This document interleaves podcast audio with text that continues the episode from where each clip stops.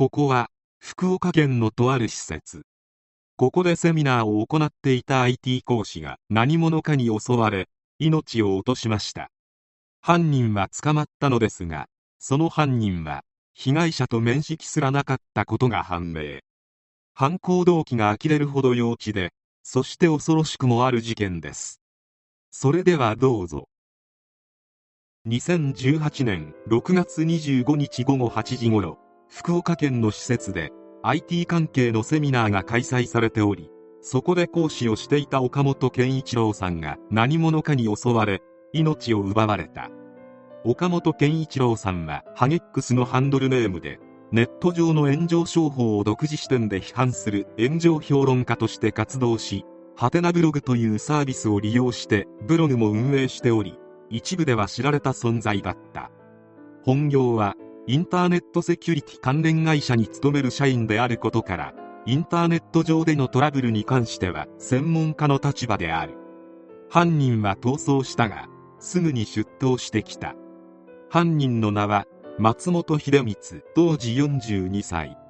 明確な意思を持って岡本さんの命を奪ったのは明白であったがこの事件が何より恐ろしいのは松本は岡本さんと面識がないどころかネット上でも直接の議論などを交わしたことがなかったことである。事件の経緯を紐解くととにかく松本が常軌を逸した異常者であることが分かってくる。松本秀光は熊本県天草市で生まれ育ちスポーツや勉学に励んでいた。大学は九州で最難関の九州大学に入学しておりイスラム文明を専攻していた。九州大学時代の松本をよく知る同級生によると地味で目立たないおとなしくて真面目な人だったとのこと。自己表現が苦手だったためネット上に居場所を求めるようになっていったのは必然の流れだったかもしれない。また時代も松本に味方しなかった。松本はいわゆるロストジェネレーション就職氷河期と言われる世代であり正社員として安定した企業に就職できない人が続出。松本の世代は特に直撃を食らった世代だったため40代になっても無職だったり衣食住にも困るものさえ出てきてネットカフェ難民といった言葉まで生まれたほどだった。松本も例に漏れず九州大学を卒業したにもかかわらず逮捕時は無職で3年前までラーメン屋で働いていたのが最後の職歴であった。社会に居場所をなくしていった松本はネットの世界にどっぷりとはまっていくというよりもはやネット以外に居場所がなくなっていた。そのネット上で松本は傍若無人な振る舞いを繰り返すようになる。事件が起きる前から松本はハテナブログというサイト上で悪質ユーザーという形で目をつけられるほど異常性は際立っていた。2016年頃から同ブログのハテナブックマークの ID コールという特定の ID を持つユーザーにコメント通知をできる機能を利用して不特定多数のユーザーに迷惑行為を繰り返していた。具体的にやっていたことはハテナブログ上でのやり取りで気に入らないユーザーがいればそのユーザーに対して松本は低能と罵りながら迷惑行為を繰り返していたのだった。自分は九州大学を出たんだぞというくだらないプライドが他人を見下させたのかいつしか松本には低能先生というあだ名が付けられていた。こんな程度の低い罵り合いをする松本にまともな議論が通じるわけもなく他ユーザーに通報されてハテナブログ運営側からアカウントの凍結をされても新しく ID を取得して同様の迷惑行為を繰り返していた。松本が凍結させた ID は100個以上に上ると見られている。他の善良な利用者からすれば松本こと低能先生は非常に迷惑な存在として煙たがれていた。誰がどう見ても迷惑行為を繰り返す松本が悪かったのであるが通報されて ID が凍結するたびに松本は怒りを募らせていった。そしてある投稿がきっかけで松本は怒りを爆発させ岡本さんをターゲットに定めるようになる。冒頭に述べたが岡本さんはネット上の炎上商法を批判する炎上評論家として有名なブロガーで顔出しもしていた。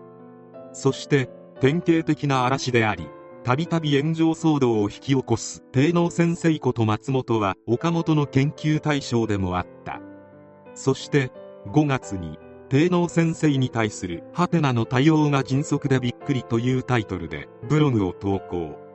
松本が敵対するユーザーの中で唯一顔が割れていて有名だったこと。そして匿名で帝能先生松本のことは引きこもりでネット弁慶だから何もできないだろうというコメントもついたこと。これらが松本のプライドを大いに傷つけた。そして福岡でセミナーを行っていた岡本さんのもとに行きトイレに行ったところを襲って命を奪ったのであった。そしてその後自分をネット弁慶だとバカにした匿名の書き込みに対し「おいネット弁慶卒業してきたぞ」という書き出しで犯行自慢をしている。そして事件の3時間後交番に出頭し逮捕されたというわけだった。調べに対して死なせてやろうと思ったなどと供述していたとのこと。ネット弁慶とオンラインで言われたことに腹を立て唯一顔が割れている岡本さんを生贄にしネット弁慶ではないことを証明するために自身のどうでもいい怒りをぶつけるというとても42歳の大人がやるような犯行ではない事件。裁判では松本に対し懲役18年休刑20年の判決が下った。控訴しなかったため刑が確定。松本は現実世界で居場所を作れずネット上に求めたがそこで他人をバカにしまくった結果ネットの世界でも帝能先生と卑下されることになった。これを松本は集団リンチを受けているように感じ周りが結託して攻撃しているように見えたのかもしれない。まあどう考えても松本が悪いのは間違いないがそしてその怒りのはけ口に岡本さんを選ぶのは岡戸違いもいいところである。岡本さんは松本さんを個人攻撃したことなど一度もなく問題児であった帝能先生に一度言及しただけであってほとんど気に求めていなかった。つまり顔出ししていたことで目立っていただけで的となってしまったのだ。ツイッターにてこの事件を駅で怒鳴り散らす人がいて周りが大量に迷惑被っていて仕方ないから警察にちょっとあの人問題ありませんか？と相談に行った人がいる。その相談に行った人を逆恨みして怒鳴った人が指した事件と例えていたが非常にわかりやすい例えである。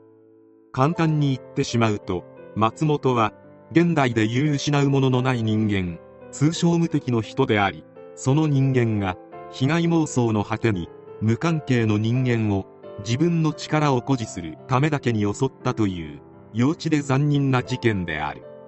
ネット上で直接恨みを買っていなくても顔出ししていると松本のような人間にターゲットにされてしまう危険性を教えてくれる事件でもあるが SNS がこれだけ発達した現代において顔出しするリスクはとても大きいことをどこか心に留めておいた方がいいかもしれない。